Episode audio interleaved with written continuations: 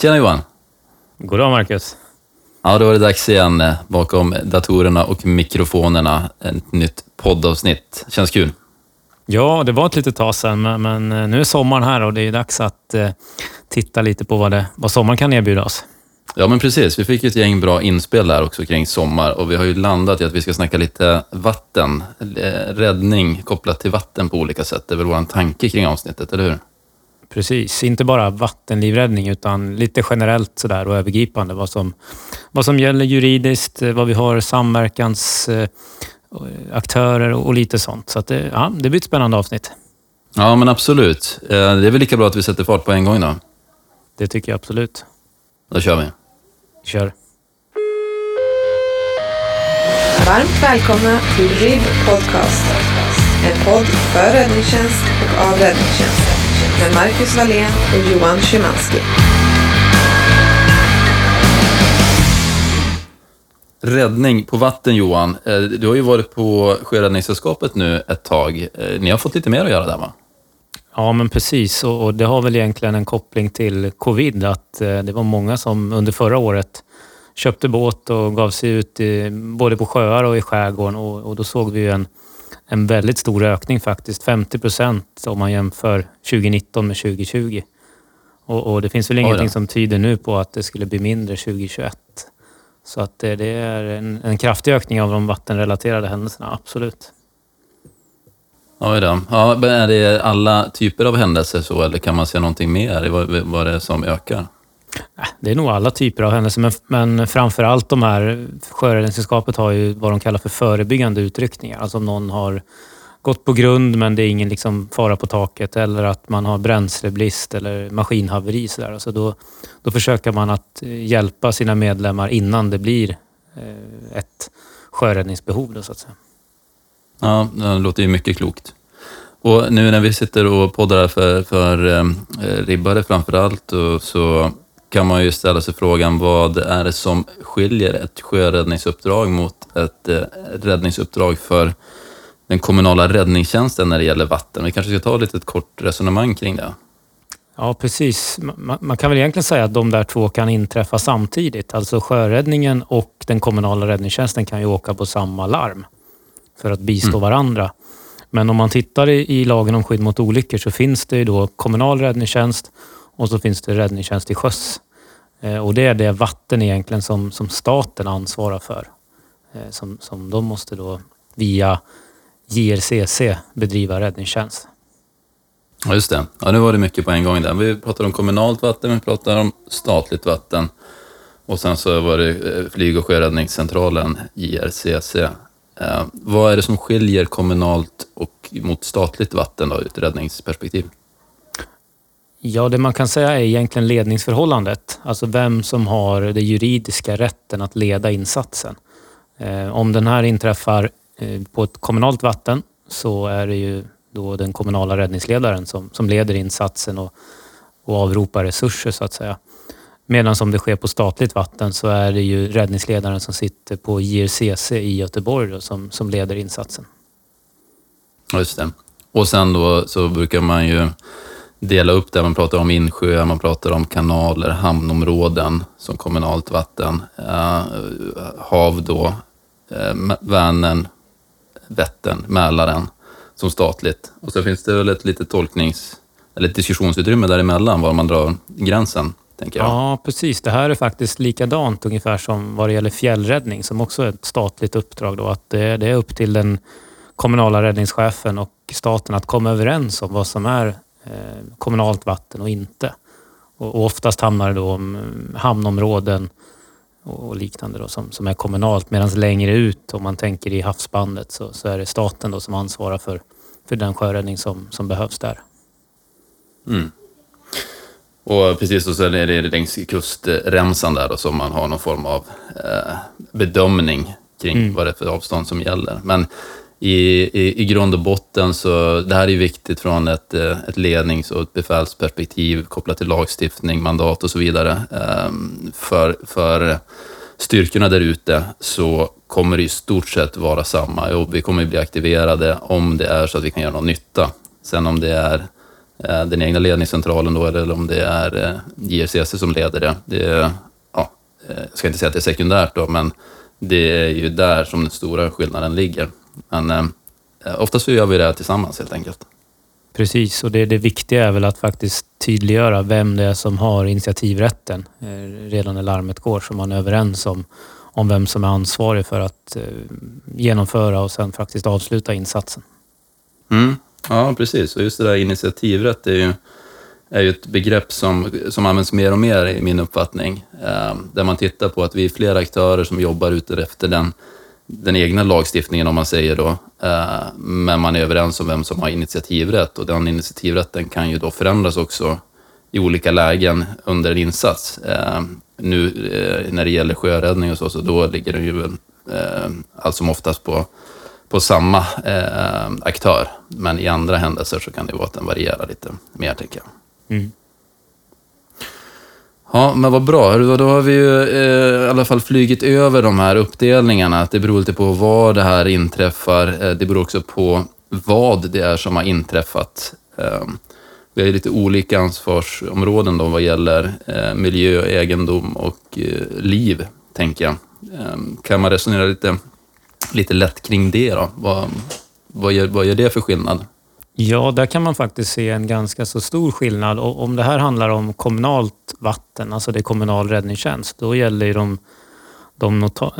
de ordinarie delarna i LSO där vi har liv, egendom och miljö.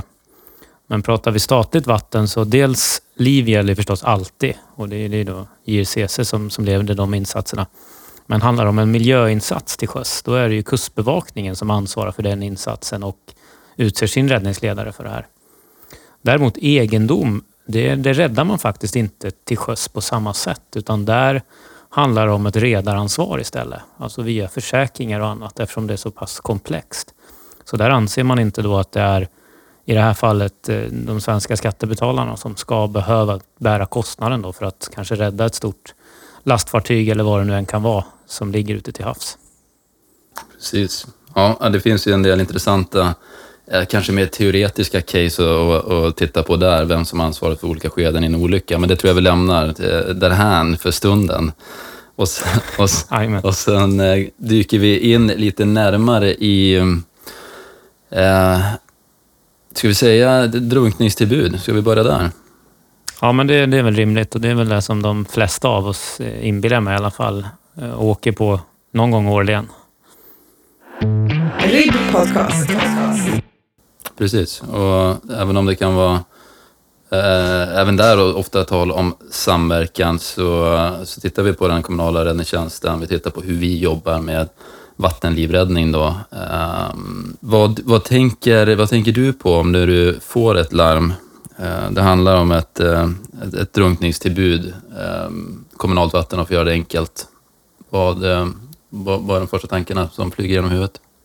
Ja, alltså det är klart att det flyger många tankar, men det första brukar ju vara själva lokaliseringen av det här tillbudet. Är det ute på vattnet? Är det vid en strand? Är det vid en hamn? Eller hur ser platsen ut där det har inträffat? För det avgör ju väldigt mycket vilka typer av resurser vi behöver initialt för att lösa den uppgiften. Mm. Precis. Och där är det ju, tänker jag, för den lilla styrkan på landsbygden, där det gäller ju att veta om man nu har en båt och om den ska med och var den i så fall ska sjösättas. På vilket sätt man ska komma åt det här, om man ska splitta styrkan, om man har den möjligheten. Det blir ganska mycket sådana beslut som är direkt avhängiga av vilken position vi har på det. Mm. Och det är ju inte alltför ovanligt att den där positionen kan vara ganska vag eller direkt fel, tyvärr. Så att det är väl den första utmaningen som vi möter. Och här har vi ju faktiskt fördelen med den lokala förankringen inom kommunal räddningstjänst. För att oftast så är det så att den styrka som larmas och har sitt primära släckområde där, de hittar ju ofta både i sjöar men också i terrängen intill. Så att man är ju oftast väldigt duktig på att identifiera den här platsen på ganska så vaga uppgifter kanske som kommer in då. Medan man på räddningscentralen inte är lika bevandrad, förstås, av förklarliga skäl, eftersom områdena oftast är betydligt större. Precis. Absolut en styrka som vi ska nyttja. Jag tänker på Styrkans sammansättning, jag brukar ju alltid säga att det kan ju variera kraftigt. Just när det gäller livräddning i vatten, det är ju en rätt utsatt situation som även vi kan hamna i då. Mm. En viss problematik kan uppstå när vi har FIP, FIP och fibbar som är ute och kör, som kan komma först till platsen. Mm. Man brukar ju säga då i regel att vi vill vara 3 stycken. Brukar vara en sån här standard tumregel när det gäller vattenlivräddning, beroende på hur det ser ut. Men om man kommer först, hur tycker du man ska resonera då om man är själv? Jag tycker nog att man ska tänka ungefär som vi har varit inne på tidigare. Att vad kan jag göra för att förbättra läget? Dels utifrån att informera mina kollegor och andra samverkande aktörer som är på väg fram. Men också om jag har någonting i min bil eller min utrustning som kan hjälpa den som är drabbad. Det skulle kunna vara en kastlina eller liknande. Men absolut inte att jag sätter mig i en situation där jag faktiskt själv kan hamna i nöd och gör att mina kollegor måste välja att rädda mig eller den nödställde. Så att det är klart att det här är panikartade situationer kanske, och många som är stressade och sådär. Men det gäller verkligen att fundera både 1 och 2 gånger innan man kanske gör någonting. Ja, jag håller helt med, och framförallt då som du är inne på att man har tänkt igenom det här. Man har diskuterat det. Hur agerar vi? Vad händer om vi får en position där jag kommer att komma först? Vad har vi för riktlinjer? Vad förväntas jag göra? På vilket sätt ska jag kommunicera? Vad kan jag göra? Precis som du säger, vad kan jag göra för att underlätta? Det kanske kan vara att dels lokalisera, bekräfta positionen. Det kan handla om att skapa tillgänglighet. Det kan vara bilar som är i vägen som behöver flyttas. Det kan vara bommar som behöver forceras. Och sen då givetvis då, om det är någonting vi kan göra för att hjälpa den nödställde. Men medskicket här skulle jag vilja påstå att se till att ha och pratat igenom det här så att vi har en gemensam grund och förståelse för det. Sen så kommer vi alltid möta på utmaningar, men sätt inte er själva i en situation där ni riskerar att skada er eller till och med försämra situationen att vi har 2 stycken som behöver räddas istället för den. Mycket bra. Ja, ja, men vad bra. Vi ser att vi har fått fram den här fippen som har lokaliserat och sett till att vi har god framkomlighet. Vi har en styrkan på väg fram. De kläs i baksätet här. Vi ska jobba lite ytlivräddning. Torrdräkt. Vad gör vi när vi kommer fram här då? Ja, alltså jag tänker så här att det första är att försöka få en så bra position som möjligt på var den här personen då som är i nöd försvann, för att vinna tid. Och där kan man ju kanske intervjua de som har larmat eller någon som har sett något och så försöka hitta något form av riktmärke, för det brukar oftast vara bra. Så där, det är ett träd på andra sidan sjön eller en ö eller någonting att gå på, så att man inte behöver söka i blindo, för då riskerar man nog att det kanske behöver ta längre tid än vad som är nödvändigt, så att säga. Ja, men där har vi en distinktion mellan att är det lokaliserat, ser vi vad det är, kan vi direkt göra en riktad insats för att rädda den nödställde, eller måste vi börja med att leta? Och är det så att vi börjar leta, då har vi lite olika alternativ, och vi kan jobba lite parallellt då med både sökinsatser, vi kan engagera andra i närheten och hjälpa till. Vi kanske har UAV, UAS, så att vi kan komma upp i luften, göra den typen av sök. Vi kanske har de samverkande resurserna, kustbevakning, det kan vara andra sjöfarkoster i närheten. Vi kanske får upp en helikopter och så vidare. Så att där blir det ju en väldigt stor skillnad mellan där vi kan gå så att säga direkt på, eller där vi måste börja med lokalisering. Mm. Och sen är det ju som alltid då riskbedömningen, och där finns det ju en checklista eller en handlingsplan som man kan följa, som kallas för PLUMPS. Du lämnade den till mig? Ja, jag tänkte det. Ja, men då brukar vi säga att det är platsen, luften, utrustningen, människan och säkerheten. Ja, om jag börjar med platsen då, så får du fortsätta sen med luften. Blir det en schysst uppdelning eller? Ja, men det tycker jag det är rimligt. Det verkar rimligt. Ja, men platsen har vi varit lite inne på. Det handlar ju om precis, var är det här? Hur ser det ut runt omkring? Vad är det för vatten? Är det strömmande? Är det stilla? Är det sandbotten? Är det stenigt? Är det god sikt eller inte? Finns det någonting farligt i närheten? Är det är det en kaj? Vad innebär det? Hur kommer vi ner? Hur kommer vi upp? Att man så fort som möjligt orienterar sig där. Givetvis göra en riskbedömning då kopplat till platsen också. Mm. Och sen kommunicera kring det här, vad man ser och vad styrkan ser. Så att vi är överens om vad har vi fått för arbetsplats idag, helt enkelt. Precis. Och nästa är ju luften då. Det är kopplat till aktuellt väder och temperatur i vattnet. Och där kan man ju tänka sig att det skulle kunna vara sommar eller vinter. Alltså det är en helt annan situation om vi har is på vattnet och behöver gå ner i någon form av vak eller liknande. Då pratar vi ju väldigt stora risker. Medan som det är som idag kanske, att vi har mellan 20 och 25 grader i en insjö någonstans. Som vi känner till, och ganska lugnt och stillsamt väder. Och då är ju det betydligt bättre läge än på vintern. Ja, men absolut. Och precis som du säger där, temperatur och vind. Vi vet ju alla att vinden är ju en starkt bidragande orsak till nedkylning. Så även om det kanske inte är så att det är minusgrader och vinter, så är det så att det blåser och vi har någon som har varit i ett tag och är nedkyld, så är vinden en starkt bidragande faktor till nedkylning. Så att vi är med på det, att de som är på land förbereder, att vi har torra kläder, vi har filtar, att vi kanske kan skapa något vindskydd om det är så. Så att man får med de tankarna också då, och inte, så att vi inte blir överrumplade av den. Mm. Bra. Utrustning då. Givetvis all vår egen utrustning. Den är ju i topptrim i vanlig ordning. Vi har koll på grejerna. Det är tampar som är hela, och det är rent och fint, och det är hela torrdräkter och så vidare.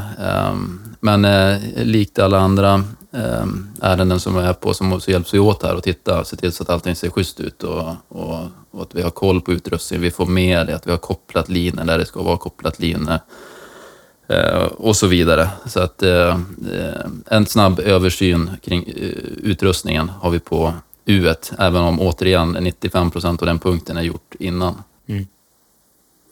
Ja, och sen kommer då människan. Och det handlar ju om att vad har vi för status för dagen? Är vi fullt friska? Har vi några besvär av att gå under vatten? Det finns ju sådana aspekter att ta hänsyn till då. Är den som ska göra det här godkänd enligt AFS för rökdykning exempelvis? Det kan man ju ha som en liten modell för om man bör gå under vattnet och så vidare. Och sen givetvis om man också har genomfört utbildning för ytlivräddning eller fridykning, beroende på vad man väljer för metod. Så att man inte skickar ut någon här som inte har förutsättningar att själv bedöma risker och ha den utbildning som behövs. Mm.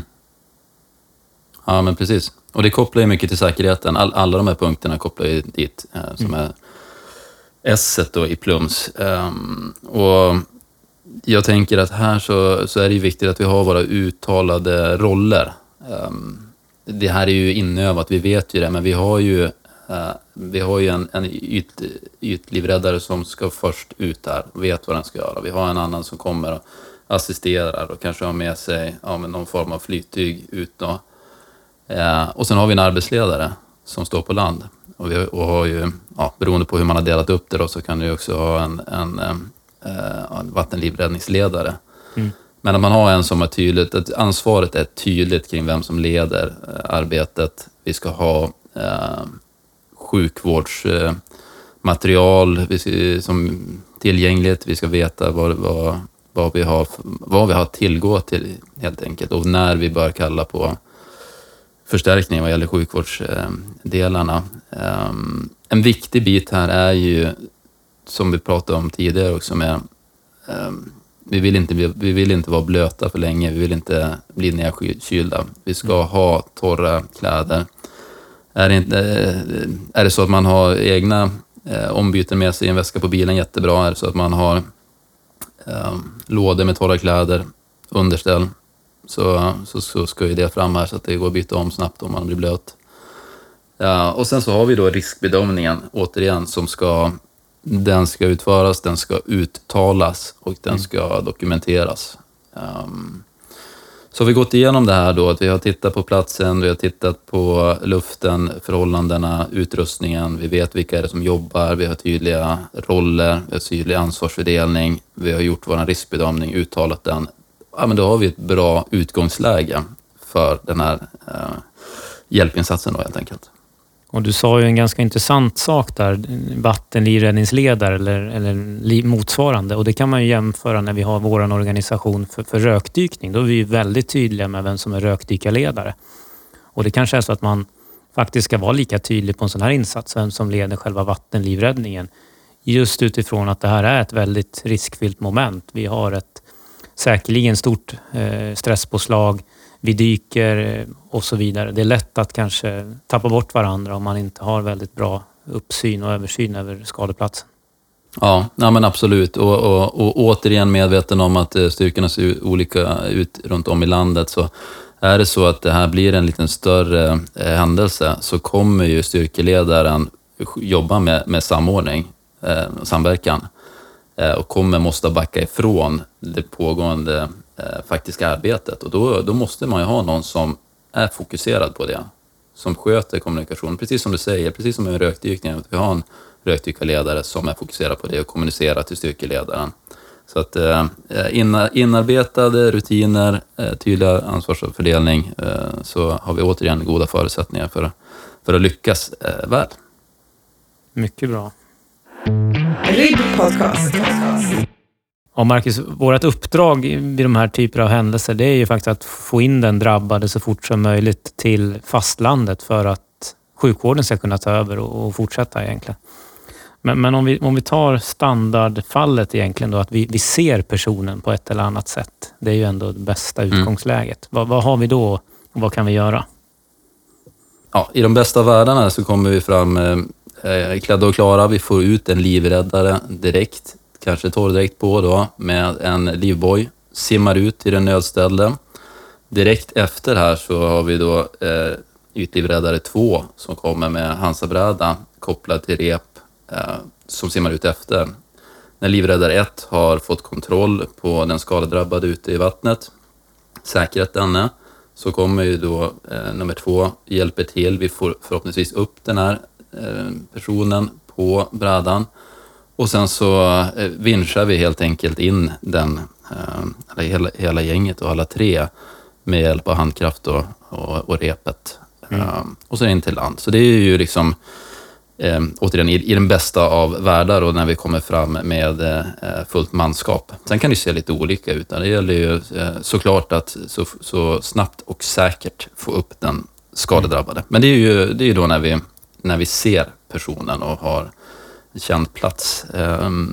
Och om det är så att vi kommer fram och det här sätter då är någon som vi har fått indikationer på, det är någon som har försvunnit eller sjunkit eller man hittar kläder på stranden eller liknande. Hur börjar vi då Johan? Ja, alltså om vi har en ganska så säker platsangivelse, då skulle man kunna tänka sig att man skickar i ytlivräddarna för att med cyklop och annat försöka se om man kan se någon i vattnet eller på botten där på den positionen då. Alternativt om det är så att man bara har kläder på stranden och ingen har sett när den här personen har försvunnit, då måste man ju faktiskt lägga upp ett mer kontrollerat sök där man faktiskt strategiskt går igenom punkt för punkt, och då finns det lite olika metoder. Man har solfjädermetoder, zigzagmönster och så vidare. Men det kräver ju oftast betydligt mer personal och kanske också hjälp från frivilliga på ett eller annat sätt.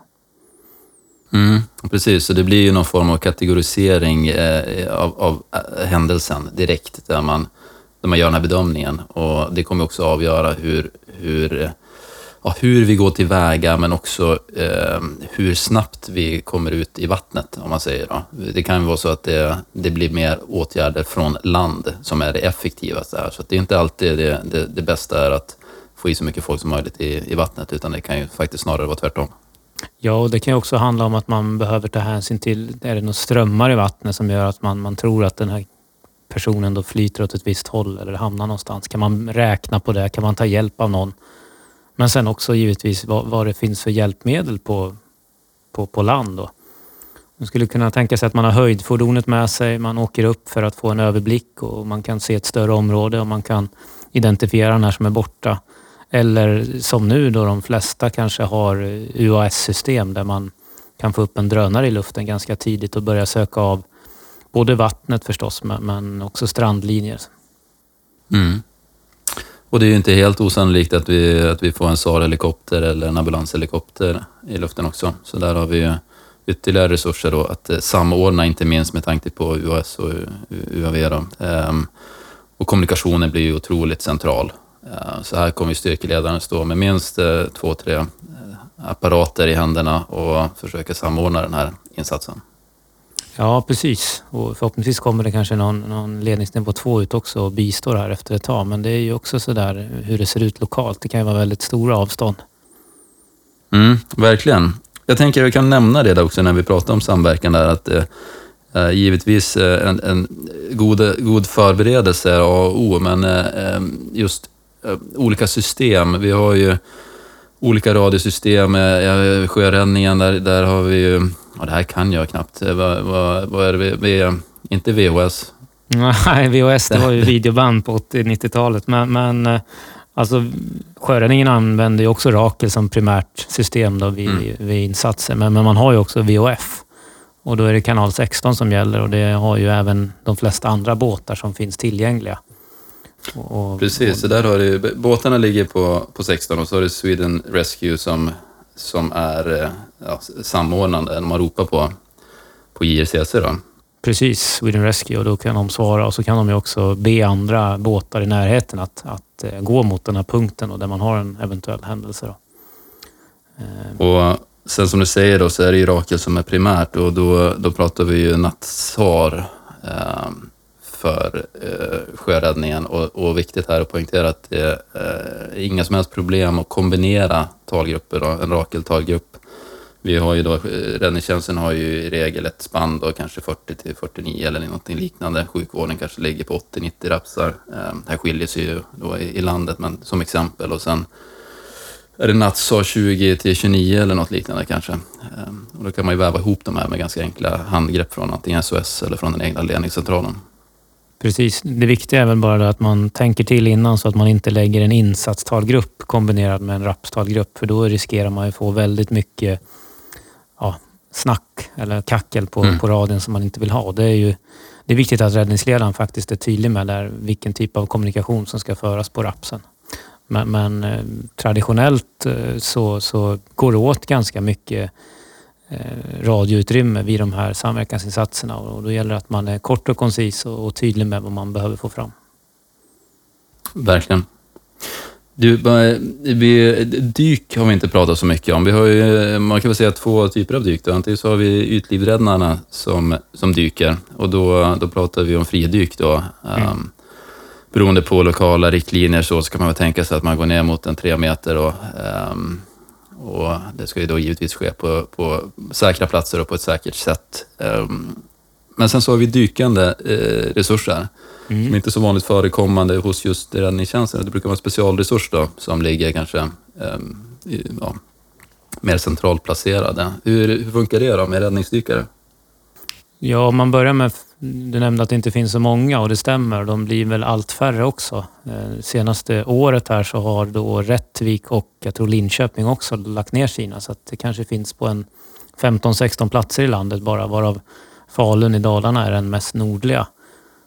Så att det är inte så många som har räddningsdykare i jour eller beredskap. Så att säga. Men det funkar ju så att det är brandmän som vilka som helst som är specialutbildade då, med väldigt omfattande utbildning och övning, som kan dyka i vatten. Och det är ju inte samma utrustning som man använder när man rökdykning, utan det är en annan typ av utrustning då. Men det här är ju förstås extremt effektivt om man kan få ut dem till platsen inom rimlig tid så att säga. RIV-podcast. Bra Johan, nu har vi gått igenom ganska många delar av vattenlivräddning framför allt. Jag tänkte vi skulle prata lite om förberedande åtgärder, inte minst inför säsongen här. Givetvis så handlar det mycket om övning och utbildning. Men jag tänker också sådana här, det finns ju räddningstjänster som är ute och rensar badplatser. Man ser över information på badplatser. Vi har ju dels med problematik med framkomlighet bland annat. Jag gillar ju dels såklart när man är ute på plats och informerar, men också ser mycket i sociala medier. Att man är ute där då och med med information kring olika riskbeteenden kanske som föranleder olyckor. Är det någonting som du tycker är speciellt värt att trycka på här vad gäller kanske information och förebyggande då? Du var ju inne på det här med information ute på vissa platser. Och man kan tänka sig att de större badplatser som finns i kommunerna bör vara försedda med dels livräddningsutrustning. Att man kontrollerar att den hänger kvar och den fungerar. Men sen också att det finns skyltat tydligt vad platsen heter och kanske koordinaterna. För det kan ju underlätta om någon larmar och försöker tala om var någonstans den här personen befinner sig. Mm. Sen har vi ju haft tyvärr ett antal händelser de senaste åren där räddningstjänsten inte kommer fram för att människor parkerar helt enkelt för vägen ner till vattnet. Och det har ju varit väldigt uppmärksammat både i media och sociala medier. Och där tycker jag att har man en övning på kvällen eller på dagen så kanske man kan passa på att åka förbi någon badplats. Kolla hur det ser ut och kan vi prata med några som är där om det nu inte ser så bra ut. Det kan förmodligen underlätta och skapa bättre respons då vid en eventuell händelse tror jag. Mm. Ja, men det där är ju en jätteviktig punkt som du tar upp där och precis som du säger så det har ju varit mycket media om det och det förhoppningsvis har ju det förbättrat situationen men den är definitivt värd att jobba vidare på i alla kanaler som vi har, inte minst då ute på plats. Och jag tänker att sånt här medskick till gemene man som är ute att är det så att det inte står bilar på en plats, var inte den första som parkerar där om du är tveksam. För det är ofta sånt som vi ser att det börjar igen, då följer fler efter och 2-3 bilar kanske vi kan ta oss förbi även om de inte ska stå där, men blir det fler då kan det handla om liv. Precis, och jag tror ofta kanske att vi väljer platser att öva på som är lite undanskymda och vi får vara i fred. Mm. Men i det här fallet kanske det är faktiskt en fördel av att ibland öva på de större badplatserna när människor ser oss. För då blir det också en påminnelse till alla att just det, brandkåren måste eventuellt fram här för att hjälpa oss. Mm. Att man då påminner varann eller säger till någon kanske som står i vägen nästa dag man kommer ner för man har sett oss öva. Ja men absolut. Ut och öva där ni syns. Det är en rekryteringsmöjlighet, en informationsmöjlighet, dialog, förebyggande, allting. Så att det är ett stort fan av liksom, ut på platser där det finns människor och se till att vi syns. RIV-podcast. Ja Marcus, det får nog faktiskt räcka för den här gången. Jag ska iväg och öva lite. Jag har deltidsjouren och jag tror att du ska iväg och käka glass om jag förstod det rätt. Ja, men det är utlovat glass och bad nu så att det är hög tid att ge sig ut i värmen. Mycket bra. Och sen är det ju lite så att du och jag ska ju börja jobba ihop på riktigt också. Ja, det ser jag fram emot. Det kommer bli riktigt roligt här med start i september. Men det säger vi ingenting mer om just nu kanske? Nej, det får väl bli nästa avsnitt då. Då behåller vi några lyssnare till dess. Precis. Ja, men strålande Johan, tack för en bra inspelning. Jag tror att det kan bli en magnum faktiskt. Jag är lite gubbe när det gäller glassmak. Så att ja, men det låter bra. Lycka till på övningen. Tack så mycket. Ha det fint. Detsamma. Hej på dig. Hej. Du har lyssnat på RIV-podcast. En podd för räddningstjänst och av räddningstjänst. Med Marcus Wallén och Johan Chemalski. Producerad av Timmy Celine, grafik Adam Dahlstedt.